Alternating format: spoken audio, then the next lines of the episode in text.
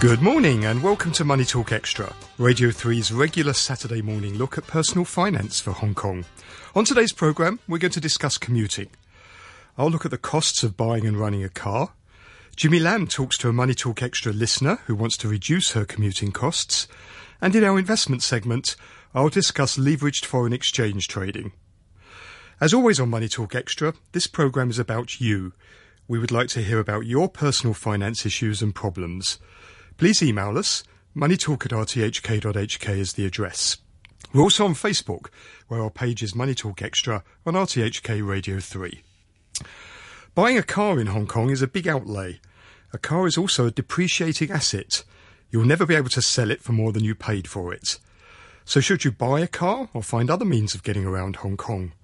To look more closely at the costs of owning a car, I'm joined now by David Kneebone, General Manager of the Investor Education Centre. Morning, David. Good morning, Peter. If you're considering buying a car, what are the main costs that you need to take into account? Registration, licensing fees, insurance. So the starting point is first of all choosing your car. Absolutely. Um, what are the sort of considerations that you need to take into account when you do that? Well, apart from the one you like, the colour, the size of the motor, and all those key things. Um, new cars versus used car in Hong Kong is a very different experience, a very different purchase experience. Cars are not common. Less than 10% of adults in Hong Kong actually own a car because of this magnificent infrastructure that we have built into the city and the um, strong abilities of public transport and taxis and various other things. But um, I'm afraid the taxes on a new car can be quite substantial. In fact, sometimes over the ticket price. So the difference between buying a uh, new and used car in Hong Kong is marked compared to other countries. And one of the biggest costs of owning a car is depreciation. The bigger the car, the more it's going to depreciate, and presumably brand new cars will depreciate faster than second-hand ones. From the moment you drive them off the lot, as the saying goes. So, you know, don't get into car ownership if you're thinking about um, building wealth. Put it that way, because it's um, unfortunately it is known as a depreciating asset. Unlike, for example, property in most situations, yep. and particularly in Hong Kong, where in the last few decades we've seen property increase substantially over time. And it's unlikely to happen to cars in the medium to long term unless there's some something interesting going to occur that none of us know about, but it's unlikely. And what about choosing between a petrol and an electric car? Are there considerations there in terms of the financial aspects? Certainly. In fact, the government's made recent changes in regards to electric cars that leave them still somewhat more attractive, but less attractive than what they were even in April of 2017. So um, I think there is still an incentive of nearly $100,000 that's available to you in terms of um, some form of relief with an electric vehicle, but it was substantially more. So, I mean, the key thing is to get those sums and see if from a financial perspective, it is the right thing for you and your budget at this point. Now, there are many other considerations around the purchase of a car and in terms of your tax situation you should be aware of, which you should talk to an accountant about or a tax expert. But there are still some differences between uh, petrol versus electric cars. Not as good as they were, though. so you've chosen the right car for you. Now you've got to pay for it. Mm. And most people can't afford to buy the car outright. So how do you pay for it? Well, ideally, you've got a sizable um, down payment. Um, if you're talking to your bank, you may be uh, in a situation where you can get a lower interest loan than, say, dealing with the finance company associated with the motor dealer. Um, I think the key thing is, and this is true of any lending, is that you really need to be very, very careful about the terms and conditions of the loan concerned. It's very, very easy when you see that great red car with the excellent leather seats and the brilliant tyres and wheels to forget about um, the weekly or fortnightly or monthly cost, or maybe put that fifth or sixth on your priority queue. Put it at number one because people can, unfortunately, even here in Hong Kong, get burnt if they don't fully explore all the terms and conditions of whatever lending option is available to them. And dealer financing, is that an option? It's, it's a bit more expensive than a bank loan, isn't it? But it's certainly an option. Um, but again, I, I would encourage people to shop around. Do talk to your primary banking relationship. Do talk to the uh, really any form of, of third tier, what we call third tier finance relationship. But I mean, it's it's um, I think the key thing is to get a comparison point don't just look at the percentage that's mentioned in the contract. Ask exactly what the total cost may be and compare that to what your bank is saying. Compare it to any form of lending that's available, including potentially that from your family. And what about leasing? Is that another option here in Hong Kong? Could be a great, it could be a great option, and yes, it is an option that many people do take up. Um, it's not the majority option, but um, there are distinct tax advantages to you and potentially your business for taking up that option. It's worth exploring. It's worth having a conversation with a tax advisor and a tax expert about it. What are the compulsory requirements for insurance under the Motor Vehicles Insurance Ordinance? Um, it's compulsory to take out insurance with an authorised insurer to cover your liabilities for death of a third party, basically. So, what we'd call third party insurance. Um, I would go further than that, though. What happens? I mean, I wouldn't want anyone to see the the asset that they've invested in disappear either through theft or through some form of accident, which I would wish on no one. Third party cover provides you with a degree of cover if you affect another party, but you possibly would require more than that, depending, of course, on the value of your vehicle. And what sort of things affect the premiums, the cost of that motor insurance? Uh, your age, your occupation, your driving experience, the type of policy you choose, the valuation of your vehicle, your past claim history. There's quite a list of potential things that would affect that. But again, as we said earlier with finance, shop around. You might be quite surprised. Insurance is very competitive in Hong Kong, and there are some very significant differences between policies. And most policies have an excess, don't they, which mm. can help bring down the premiums? They do, yes. And of course, if you're prepared to wear a higher excess, um, then it's likely you will pay less. Could you explain what an excess is, how that works? If you wish to make a claim and say that claim is worth, um, I don't know, it could be anything ten to twenty thousand dollars of damage if you have an accident, for example, your excess is the amount that you have to pay towards that, regardless of whether you have insurance. So, in some cases, your excess could be as low as a thousand Hong Kong dollars. In other situations, it could be a lot higher. The higher you negotiate your excess up, the lower your premiums are often. Now, what about if you are a young driver, say under 25, or an inexperienced driver? It can be a bit more difficult, can't it, to get motor insurance? It can be, yes. And you um, more often than not have to pay more, unfortunately. But um, that's life. Unfortunately, uh, many younger people are responsible for some of the traffic issues we face across all countries, not just in Hong Kong. So until that accident rate comes down amongst young people, it's likely the, the insurance costs for those under 25 will remain higher for those over 25. Now, we've talked about the cost of the car and insuring it. What other expenses should you take into account if you're considering purchasing a car? Well, I think the ongoing running costs is something to think carefully about. Repairs and maintenance do make an allowance for it. If you've got a brand new car, you would hope that that's not a big an issue as what it could be if you're buying a used car. Um, fuels well, it's an expense. It's something to be aware of. Parking in Hong Kong can be oh, quite yes. a challenge, particularly in some more popular areas. And obviously, toll fees. If you're going backward and forward between Kowloon, Kowloon Peninsula and um, Hong Kong Island, you could be in for some quite significant toll fees, leave alone further afield. And are there steps that you can take to minimise your driving costs? Yes, as with any finance situation, do plan ahead, do explore, do investigate. There's um, uh, several people I know are now sharing vehicles to come to work because of either public transport not being available to them or it working out to be less expensive, to be honest. Carpooling is not a bad idea. We're in the money. We're in the money.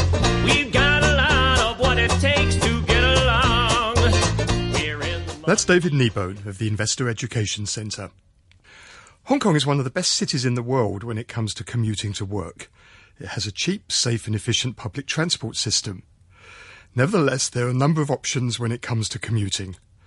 Money Talk Xtra listener Fiona Look bought a car to save 45 minutes of travel time from her home in Sai Kung to work. She told Jimmy Lam how that's impacted her financially. Uh, morning, Fiona. Can you tell us a bit about your background? Uh huh. I live in Sai Kung. Every day I drive to work. My office is in Ma Liu Shui. And how much time do you need to um, spend driving to your office? Around half an hour, uh, door to door. It's quite fast, I think.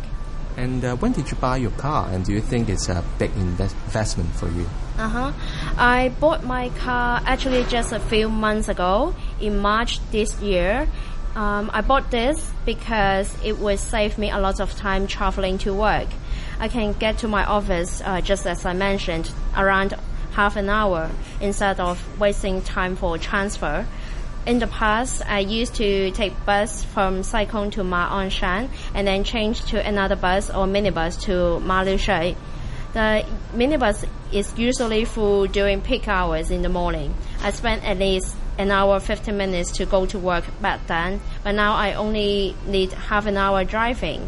Um, So you say 45 minutes. per ride, yes. Uh, if you times two, it's quite some uh, time. Time is money. Mhm, yes. Um, although, yeah, the car cost me around 40,000 Hong Kong dollar, but I think um, it's worth, though I still think the number is quite significant to me and it's quite expensive to maintain a car. and did you need to pay tax when you buy the car? Uh, because it's a second-hand car, so uh, test uh, with the, it's without tax. And you mentioned it's quite expensive for you. Uh, so how much of a financial impact does owning a car bring you? Um, it's one of the major expenses for me. It costs me around three thousand to four thousand each month, uh, which involve around it's one thousand five hundred for gas and another one thousand five hundred for parking, um, and also some maintenance. Um, there is also license fee of around two thousand each year. It eats into my income by a certain fraction. And about parking, do you park it on the street or in a parking lot? Uh, I park it in in a uh, car park which is uh, outdoor. I thought about parking on the street as well, but if I uh, try to estimate the number of tickets I would get from the police, then I uh, chose to uh, go to a car park at the end. Yeah. And some people do think that maybe it's worthwhile to park on the street and risk getting all those tickets, right? Yeah, if uh, you are lucky, maybe you will get only two to three tickets monthly. And if you park in some parking space which costs you maybe two thousand a month, then maybe it's more, it's cheaper to park just on the street. Okay, and uh, did you buy the car insurance? Oh yes, I forgot to mention that. Um, yes, um, I need to get a car insurance, which costs me around two thousand a year, two thousand Hong Kong dollars a year. Yeah. And uh, is it the what kind of uh, coverage does it have? Oh, uh, I got the cheapest one, which cover only the third parties. Um, for the damages I do touch it to others, um, it doesn't cover myself. Okay, and lastly, um, we have a guest coming up to address some of the concerns around uh, commute. So, um, what question do you have in mind? Um, I would like to know if there are any tips to reduce expenses on keeping a car. Um, maybe I also want to know. Um, I I was not involved in any accident, touch wood, but just in case, is there any advice on getting an insurance of good coverage, which is also economical? You heard there from our listener Fiona raising some financial concerns over her choice of commute. For advice, Jimmy Lam went to speak to Professor Terence Chong of the Department of Economics from the Chinese University of Hong Kong and an expert on transport and commuting costs. Do you think Fiona made the right decision of uh, buying a car for co- her commute? Well, it's a very simple cost and benefit analysis. So, of course, if she bought a car, um, it will be much more expensive than like taking a bus or MTR. But um, she saved 45 minutes per, per trip, and round trip is 1.5 hour. So, depending on her salary, well, if you if she make like $100 per hour, that means she can save 150 per day. And if she go for work for 20 days, that means that at least can save her like uh, uh, three thousand dollars. So if this benefit is more than the cost of I mean buying a car, I think it worth for her to buy a car. And um, how do we evaluate our spending on commute and relatively how much percentage of our monthly expense should uh, commute account for? Well, if people are taking public transport normally, uh, individually, it's between 5% to 10% of your income. For like a family of uh, middle income, like uh, like $18,000 per month, if you have a four member in the family, maybe 10%, 10, 10 to 15%. I think it's um, reasonable if it's in the range between 5 to like 10%. But if it's more than 15%, it will be too expensive. Um, so let's say uh, Fiona finds out that she's spending more than that benchmark um, by using a car uh, for commute. What are the other options uh, she can explore? Well, of course, if if you own a car in Hong Kong, it's quite expensive now. The most expensive part is not the car price per se; it's the um, parking, because you have to have a parking space in your home, and also you have to have a parking space at your working place. So if it is at market price, that two mark, uh, car park will be like seven thousand per month at least. So unless you have some cheaper place to park, otherwise, uh, unless your income is like eighty or ninety thousand per month, otherwise I don't suggest people to own a car. Another option that uh, Fiona can do is to move to a place which is which is very near to her working place, so that she don't need to take any um, public transport. So if even the rental may be the rent may be more expensive, but you can compare this with your, I mean, cost of commute. If the commuting cost is like 3,000, 4,000 a month, then it's worth for you to rent an apartment near your working place, even if it's more expensive, like 2,000, 3,000 more expensive, and it also saves your time, uh, and, and, and that, that would be a very good decision if she, I mean, rent a place uh, near, near her working place. Okay, and uh, what if she decides, um, okay, uh, to revert back um, mm. to use bus um, to travel instead? So what could she do with her car? Well, the the best thing to do is to get rid of it, to, to sell it at, at, a, at a good price because you just own it for like several months. I'll tell you my story when I first owned a car. I when I first got a, got a driver license, I need a second-hand car for me to practice. So I buy a second-hand car from my secretary for like 18,000 Hong Kong dollar. And then after several months practice, I actually resell it at the market at 22,000. So I actually make a profit out of it. How come your car appreciate? because uh, you have to have a good bargain. Because second-hand price, second-hand car can be very cheap. So you have to shop. Uh, um, I mean, I mean, do spend some effort in, in shopping the second-hand car, and then uh, you, you, you get a good good I mean bargain, and then you can sell it um, and buy a, find a good buyer to buy your second-hand car, and that may make a profit. Yeah. And uh, what if uh, Fiona wants to keep her car? Can you have some share some advice on how to keep her uh, car expenses lower? Well, of course, um, the you know if she live near a uh, public parking space, you know, the government public parking space, they are free from 8 p.m. to 8 a.m. normally. So if she can do that, she can like uh, reschedule her working hour. She can go to work at 8 a.m. Take her car away when when when, when I mean it, it's charged a fee, and she can come back at 8 p.m. And actually, that is what I'm doing now. I own three cars, but I don't have free parking space. So sometimes I park my car in a public parking space. Wow. Okay, but that's very good advice. And uh, another question she mentioned is uh, the car insurance package. Right. Um, so right now she has the lowest uh, level of coverage. Right. Um, what would you advise her to do? Well, normally, unless your car is very expensive, you buy full coverage. Otherwise, people normally just buy the third per person coverage. That was Jimmy Lam talking to Professor Terence Chong from CUHK.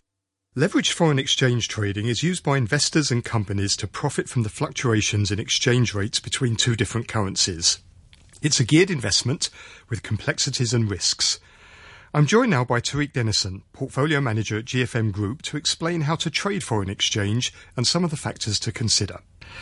Now, leveraged foreign exchange trading, that's a regulated activity here in Hong Kong. That's it's right. a way in which a number of people trade currencies. Can you explain a bit about how that works?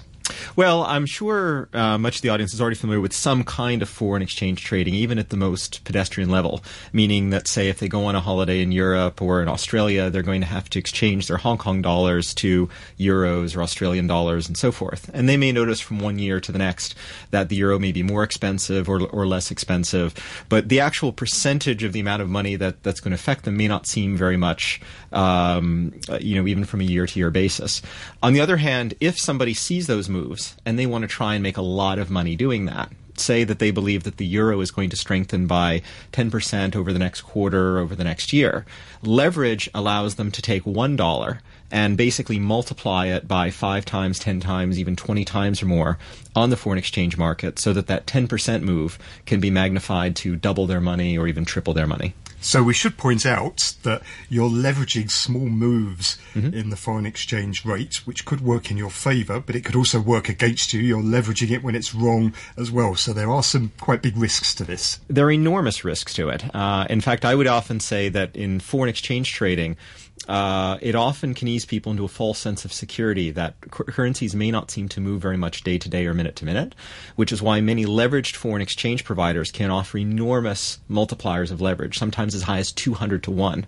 Now you can imagine a 200 to 1 multiplier means that if the currency even moves half a percent against you, your entire investment gets wiped out. And in fact, you could lose far more than you originally invested in the first place. Exactly. Depending, of depending, of course, on what type of instrument you use. If you use traditional leveraged foreign exchange, you're on the hook for the whole amount that the currency has moved against you.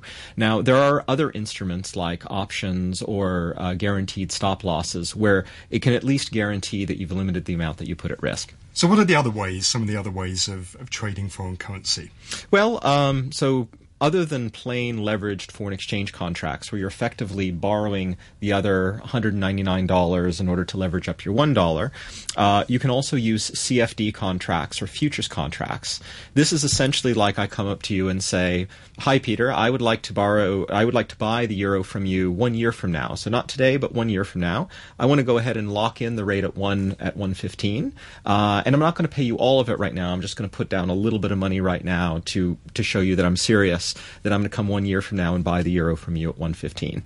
Uh, so it's effectively like a contract, except it's without me explicitly borrowing the difference. There's also an option contract. An option contract basically says, "Hey Peter, I would like to bar- buy the euro from you at 115 a year from now. Um, I want to buy the right to do that, but I don't necessarily have to do it if I don't want to. If the euro weakens, I can let that option expire worthless. You keep the amount of money that I've left with you. But if the euro goes up to 125, I'll come to you and say, uh, "Hey, mm-hmm. you sell it to me at 115, just as promised." Okay. And what sort of factors affect the movements of currencies? Well, um, uh, just like any other commodity, it's really supply and demand. Uh, but in the world that we live in, all the currencies that we re- really deal with are fiat currencies. They're ultimately liabilities by some central bank.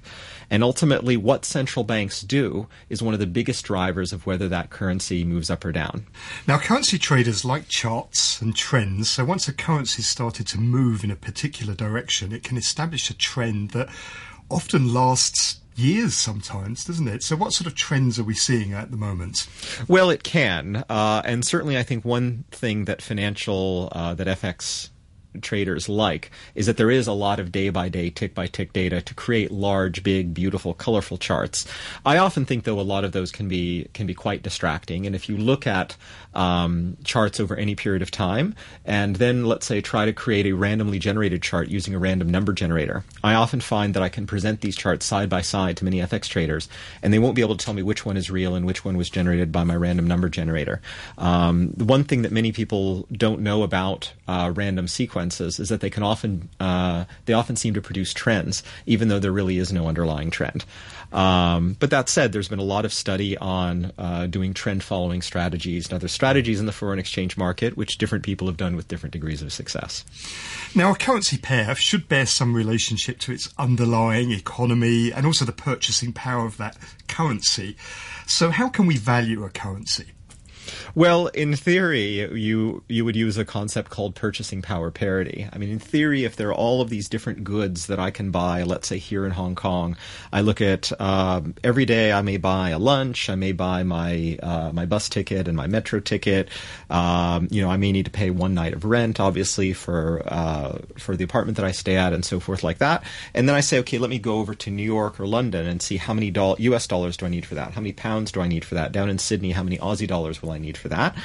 There should be some overall um, we often think there's some relationship between what the costs of goods should be in one currency versus another. So that, let, especially let's say in the case of iPhones, uh, I shouldn't be able to, you know, buy iPhones in one country and then automatically sell them for 20% profit in another country. So the Economist has created a Big Mac index, mm-hmm. quite a famous index. Can you explain briefly how that works and also what it's telling us about the, particularly the US dollar, which is obviously the currency we're most concerned about here in Hong Kong. Exactly. So, just as we described purchasing power parity being that you shouldn't be able to take an iPhone and sell it for here and there for different prices, uh, the Big Mac Index was created by The Economist many, many years ago, many, many years before the iPhone, as a way of standardizing a product that you could buy in many, many different cities around the world. You can buy a Big Mac in Beijing, you can buy it in Oslo, you can buy one in New York, and the nice thing about it is it's relatively consistent. It's not like trying to compare a bowl of noodles in Hong Kong and New York, which may actually be quite different noodles. This has the McDonald's brand on it. It all has